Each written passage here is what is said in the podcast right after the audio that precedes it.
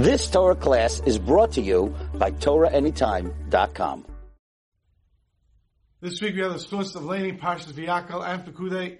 Parshas Vayakhel primarily teaches us about the Keilim of the Mishkan, and Pekudei primarily teaches us about the big day Kahuna, about the clothing of the Kohen and the Kohen Gadol. We know the Kohen wears uh, four special clothing, the, the pants, the belt, the hat, and the, the the tunic, while the Kohen Gadol wears an extra four to make it the Shmoneh Begadim, the Choshen, the Ephod, the Tzitz, as well as the Me'il.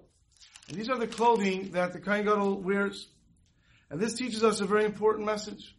And that is, we shouldn't think that our clothing doesn't really make a difference to us. Doesn't matter what clothing you wear. After all, it's inside that counts. What difference does it make that the clothing that we wear? we have to remember what Chazal teach us, Hachitzonius Moireras Esapnimius. Our outsides influence our insides. Yes, it's true, it's the inside that's important. But what we wear influences our inside. What we wear on the outside influences our thoughts and our deeds that we, that we think about. And therefore the Kohen Gadol who wore the Shmoneh Begadim, as the Pasuk tells us, L'chaved u'lusifares. For honor and for glory and for splendor, that of course when the people should see him, they should respect him. He should be dressed so royally, they respect him. But it's also so that Kohen Gadol himself should respect what he's doing.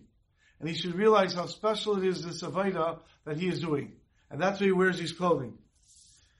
Interesting, the Gemara in Shabbos and Kuf Yudad Amar Aleph tells us, Omer of Chiya bar Abba, Omer of Yochanan, Kol Talmid Chacham, Shenimtza Revav al Bigdai, Chayev Misa. Any Talmid Chacham who goes out with a stain on his clothing is deser- deserves to die, is deserving of death. Why? Isn't it the inside that counts? After all, he's a Talmid Chacham. What's the difference what he wears? What's the difference if there's a stain on his clothing? And the answer is, it's a Chilul Hashem. Why is it a Chilul Hashem? Because if someone really is a Talmid Chacham, he represents the Rabbi Shalom, he represents Hashem, how can he go out with a stain? And therefore, it's true all the insides are very, very important. Our outsides influence our insides. But the truth is, it goes one step further.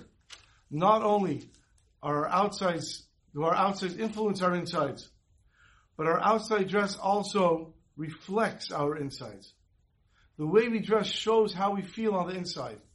How we show up dressed shows how we feel on the inside. Nobody would go to a chasna in their bathing suit and flip flops. Why not? Because everyone understands a, a, a, wedding is a is a special occasion. It's a formal occasion. Nobody would show up that way, just like nobody would show up to a pool party in a suit and a tie. Nobody would show up to a pool party in a suit and a tie. Why not? Because that's not what you're doing there.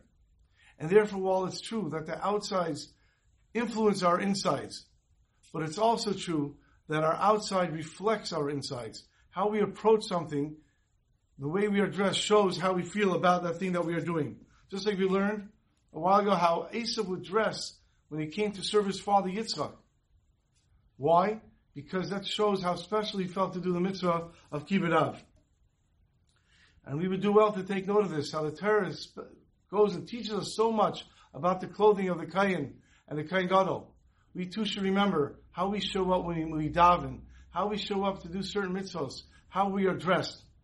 Because not only do our outsides influence our insides, but our outside reflects our inside. There was once a bacher in the Chevron Yeshiva, and he came over to the Mashgiach, Rav Meir Chodosh, and he said, Rabbi, could you please teach me a little about the Shita of Slobodka in Gadlus Adam? In Slobodka Yeshiva, they would stress how special a person is, and the person should live up to the high standards expected of a human being. Gadlus Adam. So Meir Chodosh said, you know, I can sit here and teach you and talk to you about it. But if you really want to understand it, you have to see it in action. So the Bacher said, okay, so what do I do to see it in action? He said, go to Rehovot, the city of Rehovot. Over there, there's a special Rav, Rav Zavulon Graus. At this point, Rav Zavulon Graus. Go to him, ask him to spend some time with him, and you will learn about what it means, Gadlus Adam, the greatness of, of people. Okay? So a few days later he travels to Rehovot. He goes to Rav Graus's house, knocks on the door. Rav answers. He introduces himself as a bacher from the Chevron Yeshiva. He says, can I spend the night over here? I need a place to spend the night. Sure, of course. He sees a nice yeshiva bacher. Sure, with pleasure, he invites him in. He gives them supper. They schmooze a little. And then each one went to learn.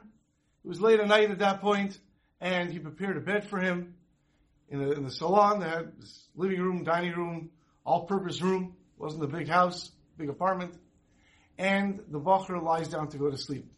Of course, he didn't close his eyes.